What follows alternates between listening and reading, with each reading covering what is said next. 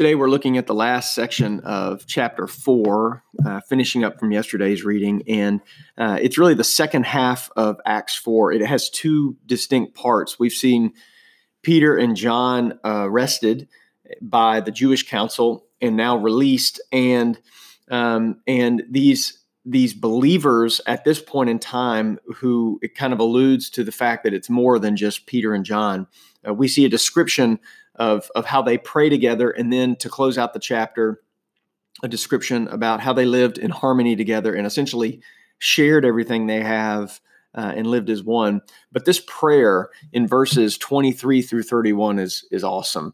Um, uh, Peter and John were imprisoned for answering about their faith um, or, or, for performing this miracle, and then and then they were challenging uh, the council, the Jewish council, about their faith. And upon being released, you know they had to be scared. They, they they're out there spreading the word out in the open, and you know that they knew that this was probably going to be a repeat offense, and so they're scared. They had been put in prison. They knew that this was likely to happen again. And then I love, I just love. I'm going to read this prayer, and and it's just awesome. so they said uh, in verse 24, "Sovereign Lord, who made the heaven and the earth and the sea and everything in them." Who through the mouth of their of our father David, your servant, said by the Holy Spirit, why? And, and they're quoting from um, Psalm uh, from Psalm two, I think, and and part of Isaiah. But why do the Gentiles rage and the peoples plot in vain? The kings of the earth set themselves, and the rulers gathered together against the Lord and against His anointed. And this is the part where I think it gets really good. For truly in this city they were gathered together against your holy servant Jesus, whom you anointed, both Herod and Pontius Pilate, along with the Gentiles and the people of Israel, to do whatever your hand and your plan had predestined to take place. And now, Lord, look upon their threats and grant to your servants to continue to speak your word with all uh, boldness while you stretch out your hand to heal and signs and wonders are performed through the through the name of your holy servant Jesus. And and if you just notice what they're not praying for, they're not praying for rescue. They're not praying for peace. They're not praying to be saved. They pray for boldness.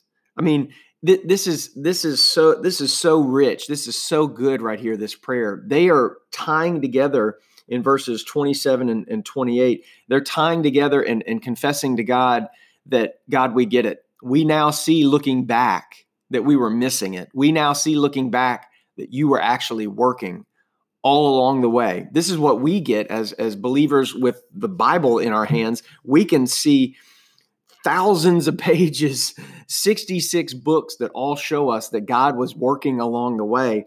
They're confessing that they now get it. And and then when they figure that out, what do they pray for? Not saving, not rescue. They pray for boldness. That is awesome. That is a prayer worth repeating, in, in, in my opinion. Today, this jumps out at me, and it, it reminds me that that when I'm weak, when I'm struggling, and it doesn't have to be in moments of life and death. It could be, you know, um, I've got a friend who continually offends me or sins against me, and I, I keep providing grace and keep providing forgiveness and I'm, I'm, at my wits end and i have no more energy. Well i can confess and pray for boldness and god will step in and answer that prayer and give me the ability to forgive one more time. If i've got an issue that i'm struggling with with my wife and and i'm i'm just out of energy i'm exhausted and burnt out from the issue i can pray for boldness because that's god's will for my life and god will answer that prayer 100% of the time.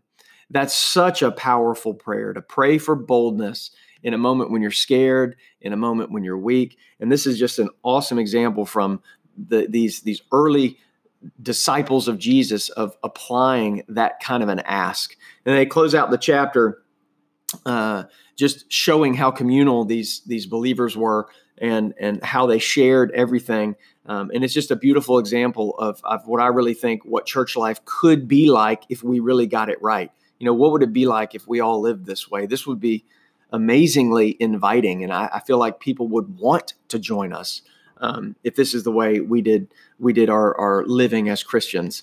Uh, but today, the big takeaway for me is that prayer. It's the reminder that if I if I recognize that I'm in the center of God's will, and I pray for boldness, and I pray for the strength to take one more step in accord with God, in accordance with God's will, God's going to answer that prayer 100% of the time. What a great, what a great reminder.